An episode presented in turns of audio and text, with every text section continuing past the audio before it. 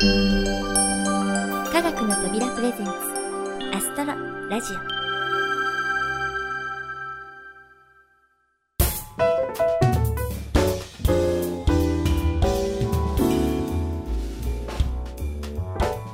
皆さんこんにちは。土屋ゆ子です。1年は12ヶ月。月日は巡りさまざまな思い出が節の移り変わりとともに繰り返し思い出されます。心躍る桜の季節。うだるような暑さの夏。そして寒さに震えた春。まだ最夜の日。日本中が悲しみに包まれた悲劇の日。東日本大震災が起こった3月11日からもう2年が過ぎようとしています。きっと誰もが思い出したくない思い出の日でしょう。でも決して忘れてはいけない日でもあると思うんです。アストロラジオではこれまでも震災関連の話題を取り上げてきました。昨年の3月は311星空プロジェクトさんのライトダウン活動をご紹介しました。今年も3月11日の夜のライトダウンを呼びかけていらっしゃいますので趣旨に賛同される方はぜひご参加ください。詳しくは311星空プロジェクトさんのホームページをご覧ください。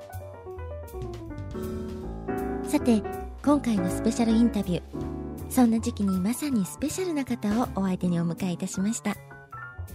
おそらく日本でただ一人のプラネタリウム DJ アーティスト DJ スターダストことゆうせいジュジュさんです。ジュジュさんの活動の拠点は茨城県北部の日立市。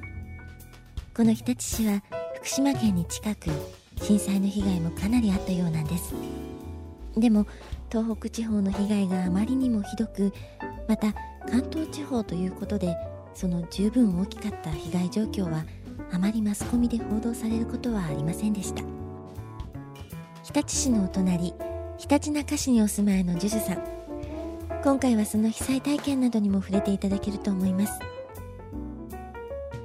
それにしてもプラネタリウム DJ アーティストってどんな活動をされていらっしゃるのかすごく気になりませんか？ジュズさんのプロフィールには言葉と音楽を自由自在に操り星と宇宙のラブフリーを追求するアーティストと書かれてあるんです。こちらのお話も興味深いですよね。それではいつものように小林さんお願いします。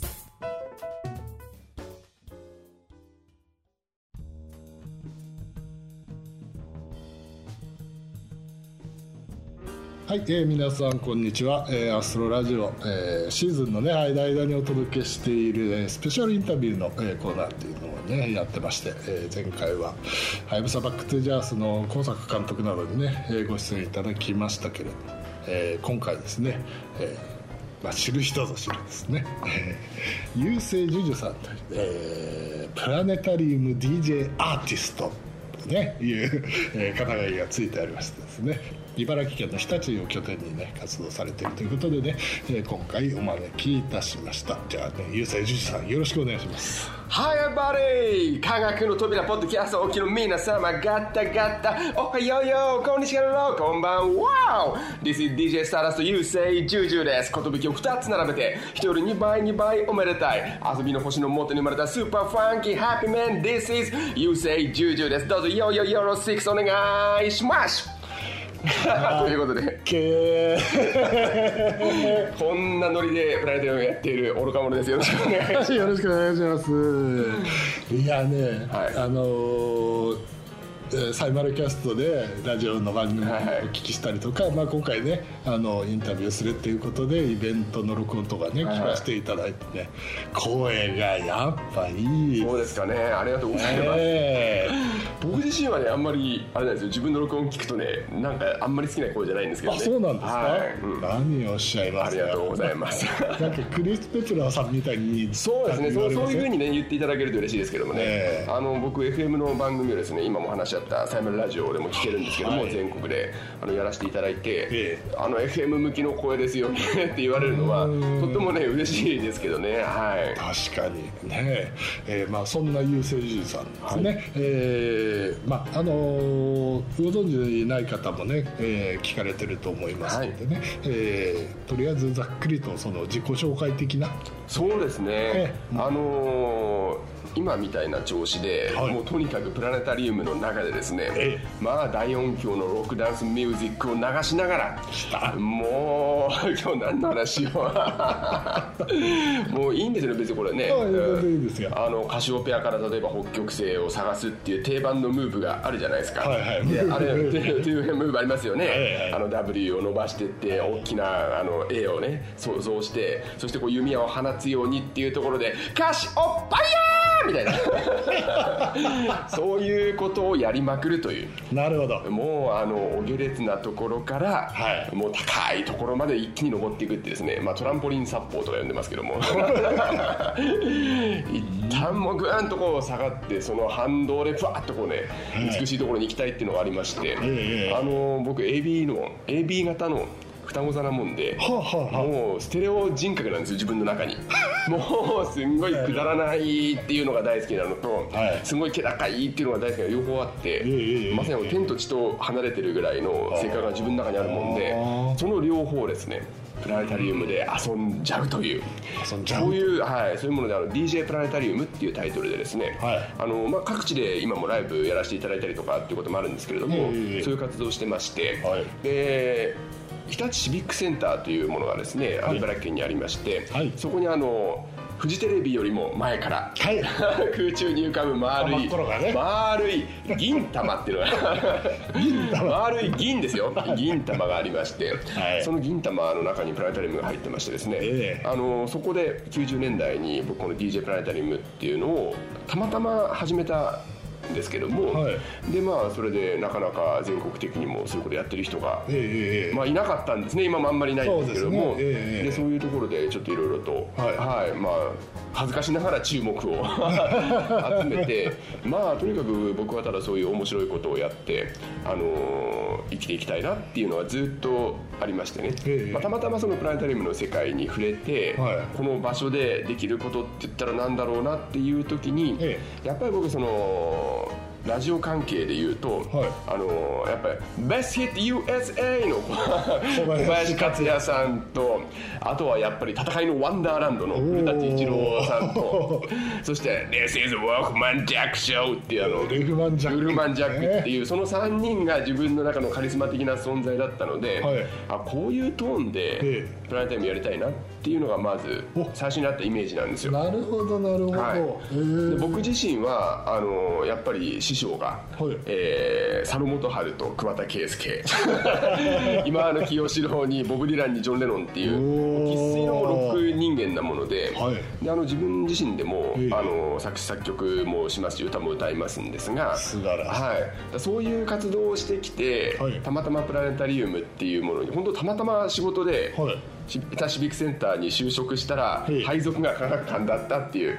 これはあの結構多くのね館で全然こう場違いなところからはい。あの移動でやってきたっていう方たくさんいると思うんですけども僕はたまたまそのバックボーンでそのロックをやっていたりええ。その DJ のそういうスタイルが好きだったりっていうところがあったのではい。なんか自分が前に持ってたものをそこに持ち込んで面白いことやろうと思っただけなんですよ。ああ、はい、なるほど。だからみんなそうすればいいのになって。釣りが好きだったら釣りプランネとかっていうのを。あ本当そう思いますよ。そうですね。やっぱりだって自分が星の世界って結構やっぱり敷居高いし、はい。いっぱい覚えなきゃいけないこともたくさんあるし、はい。難しいってイメージがあるじゃないですか、ええそこにやっぱり食いつく、んその軸みたいなものとかね。ぱ観点っていうものをうん。うん。自分が好きなところから持ってきたらすんごい楽しいし、はい。そこからこう切り開けるのになとかって思うんですけど、ええはい、だから僕はあの、ね、先ほどもおっしゃられたように声がいいって言われるんですが、はい。それまではそのプラネタリウムに出会うまでは全然その DJ とかをやりたいっていうのはなかったんですよ。なかったんですか？実際やってなかったですね。あの学生の頃はい。から、まあそのねバンド組んそうですね。あそういうそういったのはやっパフォーマンス系はやってたんですけども、はい。その喋りとかはい。そういう系のことは全然念頭になくて。あれ？そうなんですよ。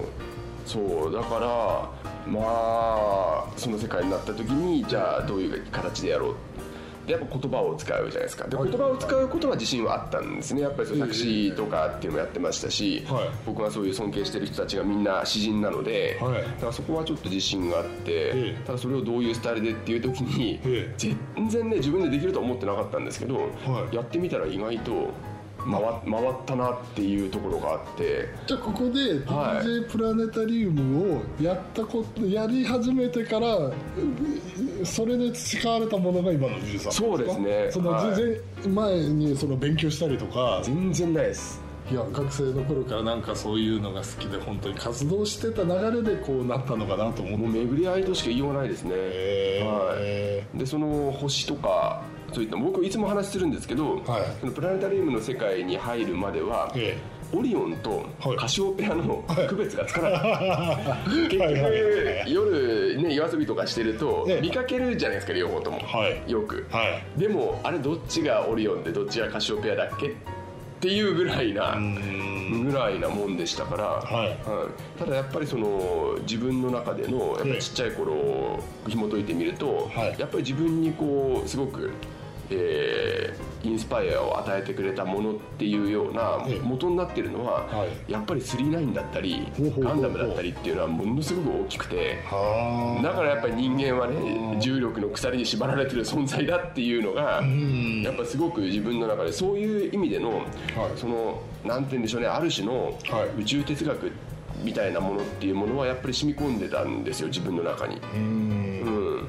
だからそこはすごく弾けましたねやっぱりプラネタリウムの世界入った時に。はい。例えばその僕が今フレーズにしてるのは、はい。星と宇宙のラブフリーっていうはい。ものがあって、ええラブフリーっていうのはこれまさしくロックのはい。一大テーマで、はい。やっぱそれでこう世界をね塗りつぶしたいっていうのがあって、でもそれはやっぱりまあある種人間の感覚じゃないですか、はいはい。ね、人間が思うラブフリーが果たしてこの地球にとっていいのか他の動物にとっていいのかいろんなことを含めると、はい。果たして正しいのかどうかは分からないけども僕らはそれを信じている、ん。でそれを例えば宇宙に照らし合わせた時に、はい。これ結構宇宙もそのラブフリーのフィーリングでん。いいんだよって言ってんなっていう感じがしたんですいろいろ。なるほど。例えば簡単なところで言うと、はい。あの僕いつもプラネタリウムのトークでその話もするんですけどもあの僕たちの体もそれから星も、はい。みんな重力でできてるわけじゃないですか。はいはい引き寄せ。ね、引き寄せ合う力っていうものでできている、だったら人間とかこういう生き物も引き寄せ合う方が正しいんじゃないっていうことを宇宙が言ってんだなって思ったんですよ、ああそれも例えばまあビッグバンではい。散らばって一度引き離されたものが、ええ。そのまんまだったら全然僕ら生まれなかったのに、お互いにいろんな宇宙の至る所で引き寄せ合って、はい。こういう宇宙を生んだとするならば、はい。僕らはみんな引き寄せ合うべきだし、はい。で地球と火星と土星を比べてみただけでも、はい。全く違うわけじゃないですか、同じものが果たして2つあるんだろうかっていうぐらい2回やったものはあっても違う形になってるっていうことであれば、ええ。みんな僕たちは違う形でいいんだってそれも宇宙が言ってるって。いう、これが星と宇宙のラブフリーだと思ってるんですよ。単純な話本当プラネタリウムでええ。感動したことありますかっていう、うん。ことはやっぱり聞いてみたいなってはいだからああよかったとかああ綺麗だからよく例えば新しいプラネタリウムできました、はい綺麗でしたとか、宇宙に行った気がしましたっていうのはよく聞くけれども、はいすごいなん。かあの生きててよかったとかさ、うん。あの僕らってそん。なに別にそん。な毎回そういうのが来るわけじゃないですけどやっぱりその忘れられないアンケートとかで言ったらば例えばその今日のプラネタリウムを見て、あらゆるものを愛せそうな気がしましたとかっていうようなコメントをもらったりしたことがあるんですよ。はでやっぱり僕が欲しいのはそういうレスポンスだし、はい。でそのためにくだらないこともくだらないこともやりたいしで全てやっぱりそういうものがあって世界はできてるし、はい。そういうもの全部ひっくるめて愛おしいって思ってほしいなってはい。思うんですね。ん。うん。だからそういうものを求めてくる人がもっと増えればいいなって、なるほど、うん、はい。思っていて。そうですね、ん。やっぱその音楽とか芸術とか、まあ、お芝居や絵やなんかも全部そうですけどもそのなんか心を揺さぶるはい。いうものですよね、だから筆を動かしてることが好きとかっていうわけじゃなくて、やっぱできたものが訴えかけるものを皆さんに感じてほしいとかっていう意味で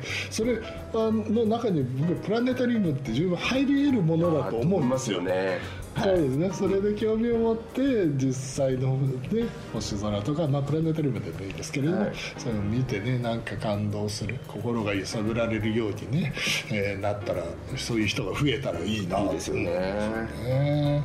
まあその星はそういう力を持ってると思うんですけれども、えーまあ時にねその人の心に直接刺さるような、まあ、星空っていうのが、えーまあ季節がね今ちょうど3月ね入ったばっかりということでね、え2年前にその震災が、はい。えーありまして、はい。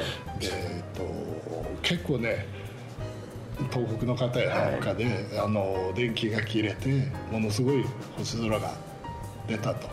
でそれをまああの悪いだけの意味じゃないんですけれどもトラウマみたいなにすごく強く心に刻み込まれた方って結構いらっしゃってまあ、いろんなそのブログやなんかとか、そういったものを見るんですけれども、うん。ここも日立市もその福島県に非常に近くて茨城県の方ですね、でかなりその被害があったというふうには伺ってるんですが、はい。実際にそのマスコミやなんかっていうのはあの東北の方がまあもちろんねさらにひどかったんであれなんですけれども、えーその辺のことは時は、えー実際震災の頃っていうのは、えー、ジュジさんはどんなそうですね。僕はあの通常この日立シビックセンターっていう場所で、はい。これはあの複合施設なんですけどもそのはい。参観だけではなくて、い、ろんな音楽ホールがあったりとか、はい。でっかい広場があったりとかっていうようなこの文化施設で働いていて、はい。ちょうど出勤日うんだったんですね、であの本当に今までに経験のしたことがないような、はい。えー、と6弱の揺れだったので、はい。だからその、まあ、ちょうどその時はたまたま平日だったので、はい。あ僕がそのいわゆる管理室っていうところにいたんですね。今の音楽ホールの担当してるので、はい。でまあコピー言うわぐらぐら揺れるわ、えええええ。ー窓からホワイトボードは落ちるわで、はい。これはすごいことになったなと思って。であの、まあ、当然地震があった時の、はい。えー各所、えー点検っていうことでもう通路に出てみたら、要するにあのいわゆる貸しロッカーありますよね、あのはい。ロッカーは倒れてるわ、はっていうような状況になっていて、え。でちょうどその時はこのシビックセンター全館を、はい。その温水冷水が回る要するに循環させるパイプでつないで空調やってたりとかするんで、はい。それがちょっと一部破裂してその音楽ホールが結構水浸しになったりとかしたんですよ。で津波は全然こっちまではかかってないんですけど、はい。日立はあの幸いなことに、はい。あの海からすぐ崖あっていうところが多いんであの津波の被害は全然このシビックセンターなんかはもう本当にちょっと歩ったらすぐ海なんですけども、はい。なかったんですが、ええ。そういうわけで中が水浸しになる当然電気は止まるっていうことで、はい。あの中にはいられずに、はい。でその前に大きな広場があるんですけども、そこにやっぱり周辺からいろいろ人が集まってきてっていう状況になって、はい。あのそのシビックセンターってでっかい建物なんですけどもでっかい分、要するに危ないいつどこがどういうふうに倒れてくるかっていうところもあって避難所の指定には実はなっていなかったものですからあそうなんですか。はい。だからあの僕たちも周辺の方からはい少しずつ、もう車なんか本当にその時は、あのわずかな距離行くのに何時間っていうような大渋滞をしていて、はい。ただあのねあのその時いた高校生の団体がはい。ちょうどシビックセンターを使っていて、はい。あの時何百人といたですかね500人ぐらいいたんだと思うんですけども、はい。あの少しずつお迎えに来てもらったりとか、うん電車なんか動かないですから、はい。そういうことで少しずつ人がはけていったので、えでまあ、我々も、はい。あの少しずつ帰宅に着いたんですが、い。ちょうど僕はですね今住んでいる場所が、はい。えー、と市町村でいうと2つ隣のひたちなか市なもんで、はいはいはい。ちょっと遠いもんですから、ええ。でたまたまそのこっちここへと南の方なんですけども、はい。南の方に帰る職員があのある程度いろんな車で来てる人間が乗せていったんですね。パートさんだったりとかいろんな人がシビックセンターにいるもんで、はい。でもまああの乗り切れないから「いい。いよ俺あのかみさん迎えに来るし」っていうふうに言って、大概帰った後に、はい。でもあの周辺やっぱりいろいろと見回りしなきゃいけないんで、はい。あの俺につけっていうふうな形で出てった時に、普段ですね、はい。今日どうでした？晴れてました？外。えっ、と雨上がりで少し晴れてましたけれども、はい。あの北斗七星とかでもよく見ないと見つけられないぐらい明るい,、明るいんですよ普段は、はいはいはい。うん、だから今で言うと、まあ、木星は確実にはっきり見えますけども結構アルデバランはまあ見えるあスバルはどうだろうと思って意外とよーく見ないと見えないぐらいすごい明るい場所で、えオリオンだって本当にあのベテルギウスとリゲルはパッと分かりますけども、はい。他ね、あの三つ星とかはよーく見ないとみたいなおぐらい明るいんですが、はい全く周周辺もシビックセンターも電気がなくなって、はあ。その日は昼間は曇ってたんですよ、はい。曇って風が強くて寒いっていう中で、我々ずっと屋外にいなきゃいけないっていう状況が続いて、はい。で夜になってあの防災センターぐらいまでは入ってもいいだろうっていうことで我々もそこにちょっとビバークしながら、はい。ちょっと外見回ったりした時には、ええ。急にそのやっぱ風が雲を流したのか、はい。風はやや収まってまだ吹いてましたけどもすんごい星が出ていてはい。でその大理石とかあのギリシャ風のなんか中世のものをかたどった広場なんですね。このシビックセンター前広場っていうのは。ある種ある種はい。あの本当にあのなんて言うんでしょうかこう場所とか空間とかをそこだけ見るとはい。どこなんだっていうふうに感じさせないような場所で、もちろんその日は電気はついてなかったですけども、そういう場所で急にふっとはい。頭上を見上げた時に、ええ。その北極星を挟んで、はい。北斗七星とカシオペアがはい。ちょうど時間的に横で北極星を挟んで向かい合うっていう状況のものがはいはいはい。目に入っ飛び込んできたんですよ。はい。でああいう時って不思議ですけど本当にすごい星空を見た時って、ええ。ものすごいでかく感じる時あるじゃないですか。ありますね。でその何とも言えない威圧感みたいなものが、はい。やっぱりその自然の猛威にさらされてるっていう状況もふ含めて、はい。ものすごいその何を発してるとかっていうことよりも威圧感を持って迫ってきているっていうものが僕はすごく感じましたですね、ううん。ん、だからトラウマになる人がいても本当におかしくないのはよくわかりますよ気持ちとしては。はい。ただ僕らはやっぱそこまでひどい状況ではなかったのでえその時はこんななんかすごいことにもなるんだなっていうだけのね、はい。あとはそのやっぱり震災になって、えやっぱり皆さんそうだと思うんですけども、はやっぱり自分は何のために生きてるんだろうっていうことを、やっぱ改めて強くこう感じさせられるっていうことが僕もあって、いはい。やっぱりその時にやっぱり僕は星と宇宙がこう僕たちに聞かせてくれる、はい。やっぱラブフリーっていうものをいろんな形でやっぱり発信していくのがはい。自分の使命なんだっていうことをやっぱ強く思って、それであのツイッターの方で、ええ。その1日一遍ずつはいこれなんかを考えていこうって。うん。要するにこの震災からはい。やっぱり僕たちがやっぱカムバックするためにやっぱりスーパーフランキーハッピーメンなので やっぱりあのそうなんですよ。寿を2つ並べてっていうのもそのいろんなことがあるんだけれどもやっぱりみんなで何かを祝うちっちゃなことでもいいんですよ。とにかくちっちゃなことでも何でもいいから世の中にある美しいものを見つけて、はい。それをみんなで分かち合う祝うっていうことがやっぱり世界を美しく変えていくっていうふうに僕思ってるんでだからそれをやっぱりやんなきゃって思って、はい。だからその震災でいろんなことが伝わってくるものがありますよね、えで伝わってくるものをなんか星にオはい。ーバーラッピングさせようって、それを1日1遍ずつ書いてはい。ツイッターに載っけようっていうんで、ん。それらの星365いやーっていうのをいやーっていうのを始めまして、はい。これあのねし知ってる人は知ってるんですけど野尻宝也さんが星の移り室としてすごい名所の一つになってる星365やっていうやはね夜です夜です、はい。だそれやっぱり僕も好きでしたし、これなんかリスペクトとオマージュも兼ねてジュジュの場合には「いや」Yeah びっくりマークびっくりマークで星365やーっていうのを始めようって昔からそういうことをやりたいとは思ったんですけど、はやっぱりそのやりだすのにはえこうきっかけっていうかやっぱ一日いっぺん考えるのは結構しんどいそうですよね。ねだから強いモチベーションがないとね、ないとっていうことで、それで始めたんですね、はい。だからその僕が今ちょっと手元にそれがないもんでこれあのツイッターで優勢順位調べてもらって、はい。見てもらうとずっとその時の1年間の,、あの様子が出てますし、はい。やっぱその都度その都度あこういうことが起こってたんだなっていうのも自分で振り返っても思うんですよ。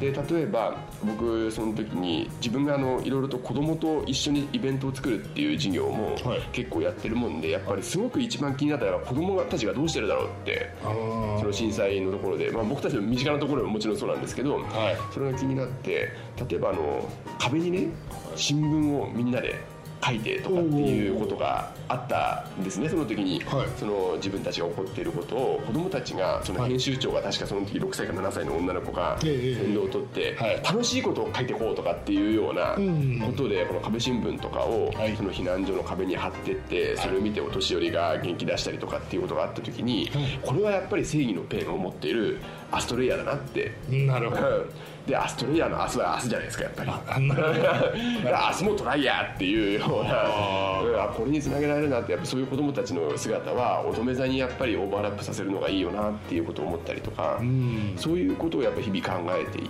て、はい。発信してっていうことを、えあのーまあ、ちょっと間 何日かあの気になっているところはあるんですけれどもほぼ1年間完走できて、はいもう途中からは、まあ、あの日立の方はおかげさまで、まあ、大体半年すればですねよっぽどその家屋の被害直接あってない我々にとってはある程度日常が戻ってきたんで、はい。まあ、それだけそのずっと全部震災のことをはなあのそこで考えてたわけではないんですけれども、ええ。でもそれはすごく僕にとってはその1年間、星について毎晩毎晩考えたっていうのはすごく大きかったですね。うん。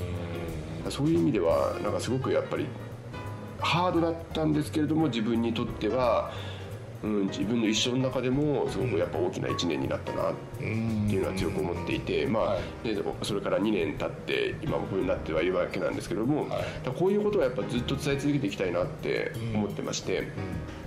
その時に自分で一番その思ったことでああそうだなって思っているのはこれ割とその早い時期で確かちょうど本当にぴったり4月1日だったなっていう記憶があるんですけども、はい。ちょうどたまたまはい。土星がスピカと一緒に並んで輝いていたんですよあの春っていうのは、はい。で土星はね皆さんもご存知の人もいる通り30年かかるじゃないですか。30ずっとぐるーっと星座の中を一周そこまで戻ってくるのに、はい。30年って何日あんだろうって年うん。数えたらはい。1万回超えるんですよ、そうですね。うん。はいまあ、あのウルード氏とかいろいろあるから数は数 は365夜ので確認していただきたいんですけど1万回超えるんだって。で僕らはそれまで例えばロックのフレーズでやっぱりねよくその j p o p なんかありますけどきっと明日はとかっていうようなことがあるじゃないですか、はい。でその明日っていうのはなんかどっかやっぱ遠くにあるものだってずっと僕なんかも感覚的には思ってたんですけどはあ。その震災にあってみるとえ。夜が明けるっていうことだけではい。すごいホッとするうん。新しい日が来たんだっていうことがはい。実感するんですね。うん。そうするとあ明日っていうのは毎日来るんだっていうのをはい。その時にうん。実感してそうすると明日は1万回以上来んじゃんって。はい。土星がもう一回スピカのところにうん。たどり着くまでには。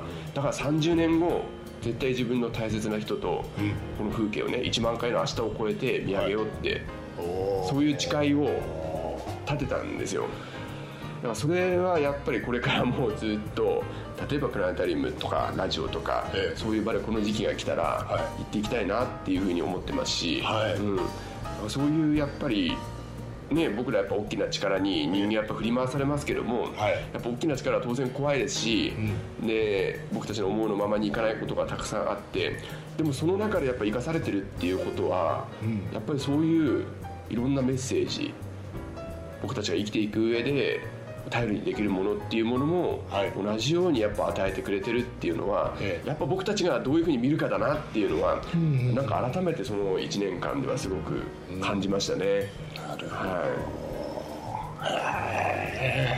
まあ本当実際にね大あの大切な人を海に流されたりとかした人とかっていうものの感覚がね、持っているものその傷っていうものは僕には当然分かりませんけれども、でもそういう人にこそやっぱり先ほど言ったそのトラウマを持ってる人には、ええ。やっぱこういう話は聞かせてあげたいなっていうのはやっぱ思いますね。はい。はい。なるほど、うん、そうですね、そういったね活動がねやっぱりうん科学の扉も僕らもねちょっと広げていきたいなと思ってるんですけどもね、なかなかそのやっぱりその個人個人でやってるとね全然その一人一人の力っていうのは小さくてだけどこういったねなんか連携とかあのいろんなところでいろんな人とね関わり合ってでそういったのがやっぱり先ほど言いましたけどね重力で引き合うとはい。いうことでね強い大きな力になっていけばいいなと思ってますけどもね。しかも不思議ですよね。どういうふうに引き合うかっていうのは。そうですね。それも本当になんか宇宙そのものだと思うんで、ええ自分が思っている方にばっかいかないじゃないですか。そうですね。なんかね、ええ。あのそれこそ本当にあの フライバイするように、あれなんかすごい曲がっちゃったとか曲がらされた曲がらされたと思ったら、はい。実は大事なところに行き合ったとかっていうのがありますからね。そうね。うん。だからそういうような感じがしますよ僕も、ん。はいそうです。ね、それで人間はあの星はね単に質量の大きさで決まっちゃいますけど人間はきっとね何かやっぱりその通じるものとかこうチャンネルがあるんですね。あるんですよね。ええ。あの、うん山梨のね高橋真理子さんっていういるんですね。あの方の名言で同じ軌道も回ってればいつかは巡り合うよっていうことを言われたことがありましたね、うん巡り合いたいですよね。やっぱみんながいろんな人がいろんな軌道を持っててどっちかっていうとやっぱり日本ははい。みんなが同じ軌道にいなきゃっていう国じゃないですか、そうですね。はい。それやっぱり違う軌道があって、ええやっぱりあの土星のリングのようにできてるんだろうなって、だから別に自分が A 間にいようが F 間にいようが、はい。隙間にいようがいいじゃないですか。隙間だったらやっぱり多少やっぱり変わってるから巡り合いが少ないかもしれないけれども、ね、羊飼い衛星同士で 仲良くなったりとかっていうのもうん。そういうふうに考えたらやっぱりなんか星のことはいっぱいいろんな、はい。そういう僕たちが大事にしてるような感覚にあの合うところがいっぱいあるよなって、うん。あいいな高橋さんのそれ。いただきました。同じ機能。まあねそんな神社さんですけれども、はい。そのまあね今後まあ今ちょっとちょっと触れましたけれどもね今後、まあ、またねどんな活動をしていきたいなとか、まあ、こんなことを今ねやられてることを続けていきたいとかそういうのでもいいんですけれども、はい。何かこう具体的な目標とかそうですね。まずはあの科学の扉のこのポッドキャストを聞いていただいた方には、はい。えー、事情地元にプラネタリウムに呼んでいただきたいと。呼んでください、ねいろんなところで聞いてるはずなんでこういう人いますよっていうのを、はい。はい。あのやっぱり DJ プラネタリウムをやっぱり全国各地でやりたいなっていうのはずっと思っていて、ええ。僕の理想は、はい。えー平日は家で畑仕事をし畑仕事。畑ですよ、はい。田舎なもんで。もう震災も本当にできてないんで悔しいんですけど、はい。あの畑をし、はい。で金土日は、えー各地でライブをするっていうのあがー。理想の生き方なんですけどなかなかそれだけでは食っていかれへんませんもので。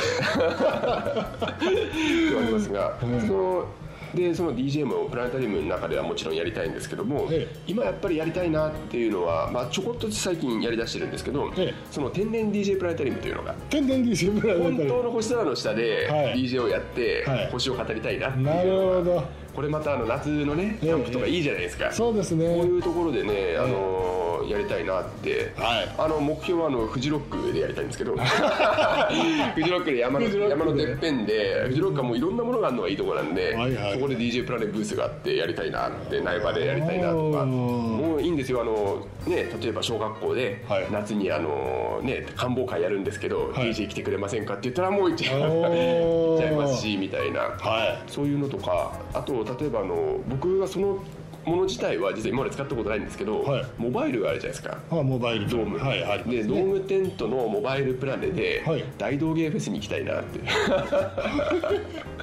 大道芸フェスで大道芸。はい。うちもねあのはいはい。日立国際大道芸っていうのがあって、はい。い、ろんな芸人さん来るんですよ。あーなるほど。えっていうともあの大道芸っていうとねジャグリングとか一輪車ばっかりですけども、はいはい。音楽系のものも多いですし、ん。あらゆるパフォーマンスができるんですね。でライブペインティングとかしてる人もいるんで、あはいはい。それと同じようにええドームが1個ポーンって大道芸っ ていうところにあって中入ったら「ヤウヤウヤクソ!」っていうこの DJ プラネがあって言ったらこれ大道芸いいよなってうん、僕もなんか芸人さんに通じるところがあるんで、はい。だからそういうものやってみたいとか、はい。い、ろいろ発想はあるんですけれども、はいはいはい。あとはなかなかやっぱり自分だけでは全てのことそうですが、はい。やっぱり機会を持てないので、ん。まあ、あの今あのね科学の扉の小林さんが、えー全国プラネタリウムフェスティバルというのをやって いろんな芸人さんをあの東京でまずは最初第1回をやって、はい。えー後々あのやっぱり被災地に仙台でとかっていうのをやるって今宣言 宣言しますんで。いやこういうのはやっぱり缶で企画するのではなかなかできないんじゃないかと思うのでねええはい、もうぜひ科学の扉さんに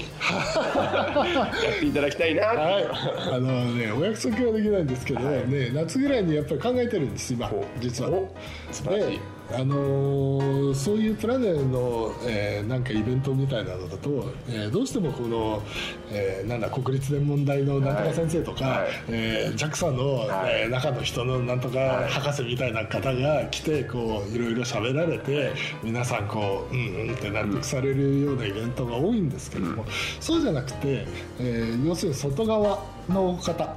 うーんと例えばサッカーで言えばプレイヤーの方ではなくてサポーターとかそのサプライヤーの方が集まってなんかこうお祭りみたいなのをできないかなといいです思ってねるんですよ。はい。でね、そういう歌や DJ や、えー朗読やのパフォーマンスをドームの中でやる人もいればロビーでその例えば宇宙機の同人誌を作ってる人とかいいですね。ペーパークラフトを作ってる人とか、そういった人がこうなんかね面白いですね。ブースを並べて、は一日そこプラネタリウム祭り。いいですね。ねあ言っちゃった。えー、やばくなったらちょっとカットします。から大丈夫です。いやまあでも冗談抜きにねちょっとそういったその実際にその星のことやなんかに興味を持って何かその表現をしてる人を集めてちょっとなんかイベントができたらななんて。いいですよね、ん。はい。思あのはい。それこそぜひねあの絵を描く人とか、んうんそういう人もあの呼んでもらってそうですね。んもう美しいものからバカなものから、はい。はい。お笑い芸人で、僕もあのプラネタリウム芸人とかね いろいろかみさんに言われたりしちゃうんですけど。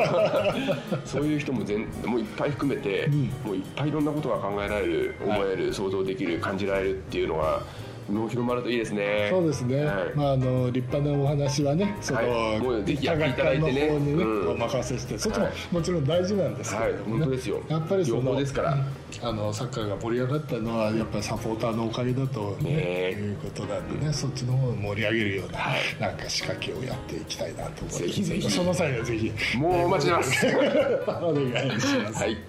えーではねそれで、えー結構ね喋ってしまいましたけれども最後に、えーまたね家瀬淳二さんに、えーこの番組をお聞きになっている皆さんに、えーメッセージをね一つ、えーいただこうかと思いますのでよろしいですか？はい。じゃあどうぞありがとうございます。あのね結構あれなんですよ。あの取っかかりは結構フレーズがあるんですけど終わりって意外とね、はいさらっとしてまして。そう。いうのも大体はそのさっきあのバラセーンだったりそういう話だったりとか、はい。同性とスピカだったりとかっていうことでこうその話をで終わったりするもんなんで、まあ最後はまたいつか本当に機会があったら、はい。星の下でお会いしましょうっていう。はい。See you somewhere in universe. This is DJ Star speaking to you with love and free. いやー See you. いつか。ジュジュさんでした。ありがとうございました。ありがとうございました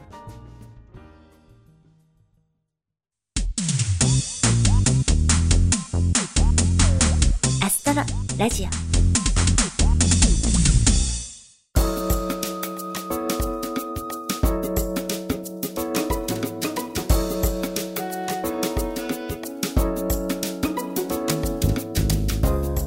はいゆうせいじゅじゅさんのインタビューいかがだったでしょうか？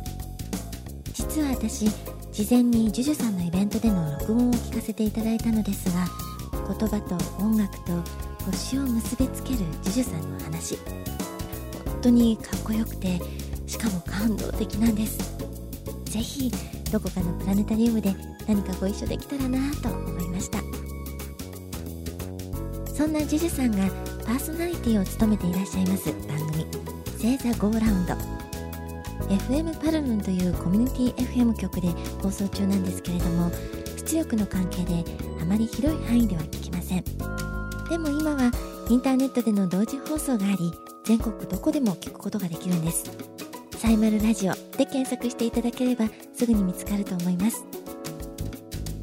FM パルルンの毎週火曜日20時から21時まで生放送ですのでぜひ皆さんも JUJU さんの星と宇宙のラブフリーのお話お楽しみくださいね。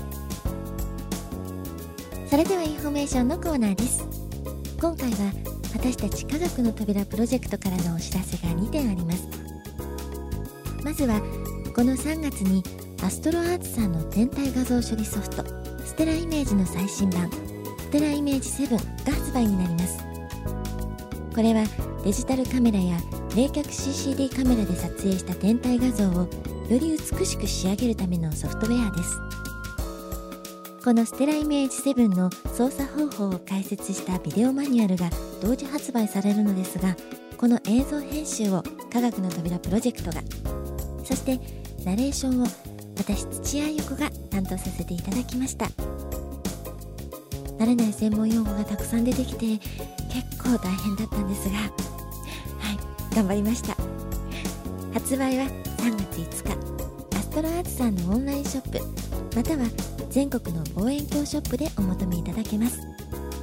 星の写真を撮られる方は是非ご検討くださいね。そしてお待たせいたしました。次はアストロラジオからのお知らせです。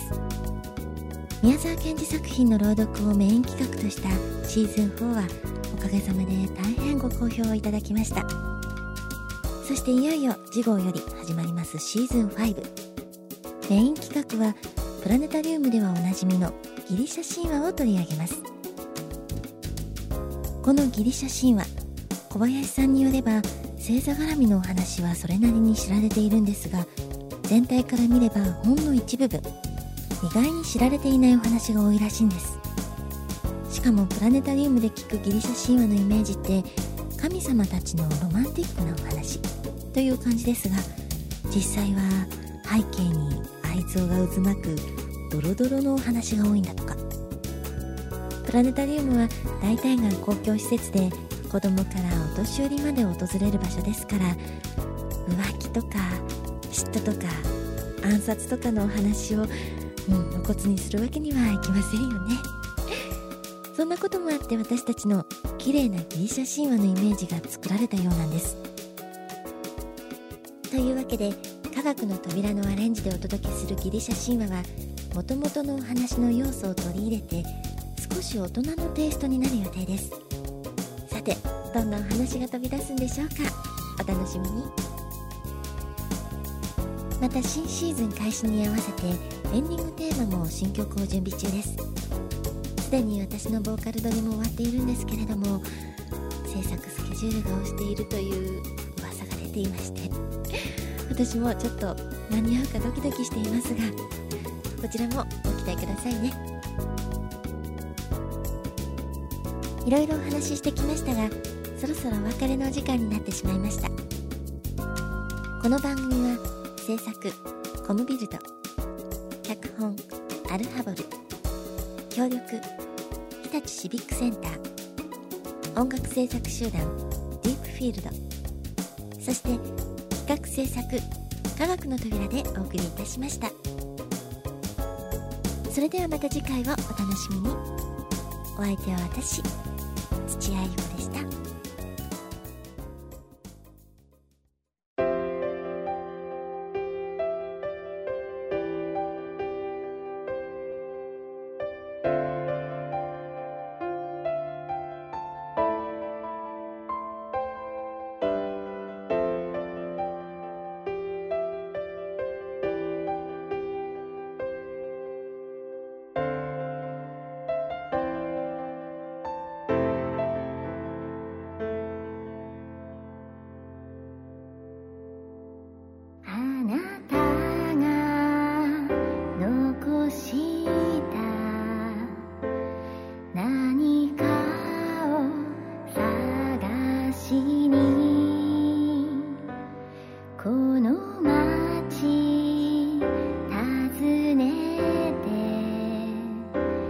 一人